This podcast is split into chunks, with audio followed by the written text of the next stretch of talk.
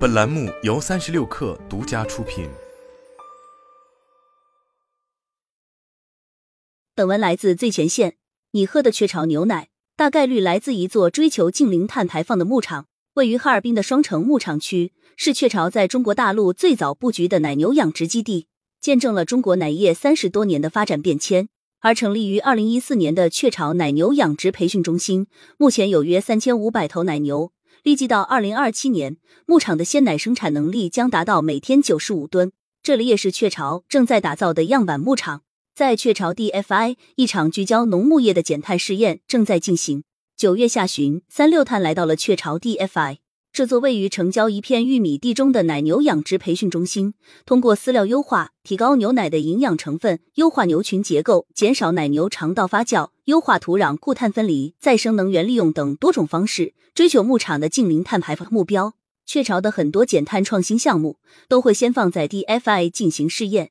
雀巢大中华大区集团事务及可持续发展高级副总裁方军涛说：“DFI 在现阶段是一个低碳牧场。”未来希望打造成为净零碳排放牧场。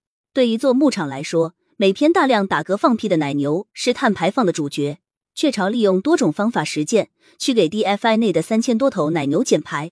首先是从奶牛的食物着手，这里奶牛饲料的主要配料之一是玉米，使用的是粪肥处理，可以降低饲料的碳足迹。至于奶牛的大量粪便，采用干湿分离的的处理方法，液体部分用于作物施肥，干的部分经过烘干杀菌后用作牛床垫料，实现循环再利用。同时，DFI 通过科学营养的饲料配方，结合饲料添加剂等主要措施，可以减少奶牛的肠道发酵，降低牛群产生的碳排放。三六碳在养牛舍中看到，每一头奶牛的脖子上都佩戴着一个项圈。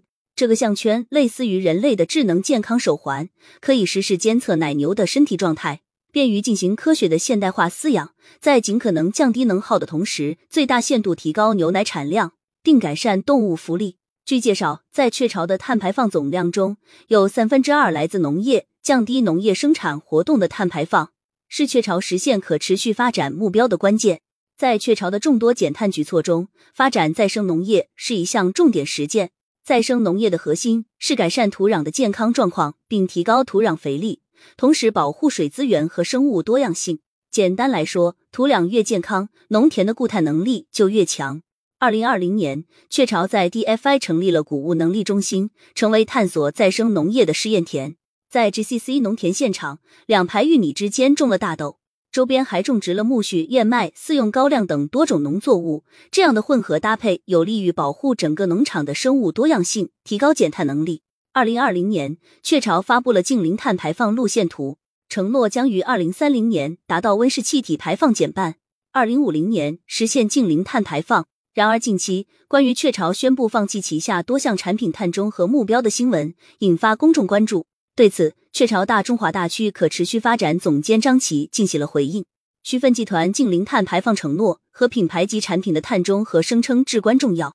雀巢集团对二零五零年实现净零碳排放的承诺毫不动摇。我们不再大力推动的是品牌和产品的碳中和声称，这些声称是通过符合严格规范的高质量碳抵消，并由第三方独立认证来实现。张琪说。我们的这一做法是为了使品牌的投资优先流向那些帮助减少供应链和运营中碳排放的方案和实践，而非用于碳地消。这将对我们实现集团净零碳排放目标起到最大作用。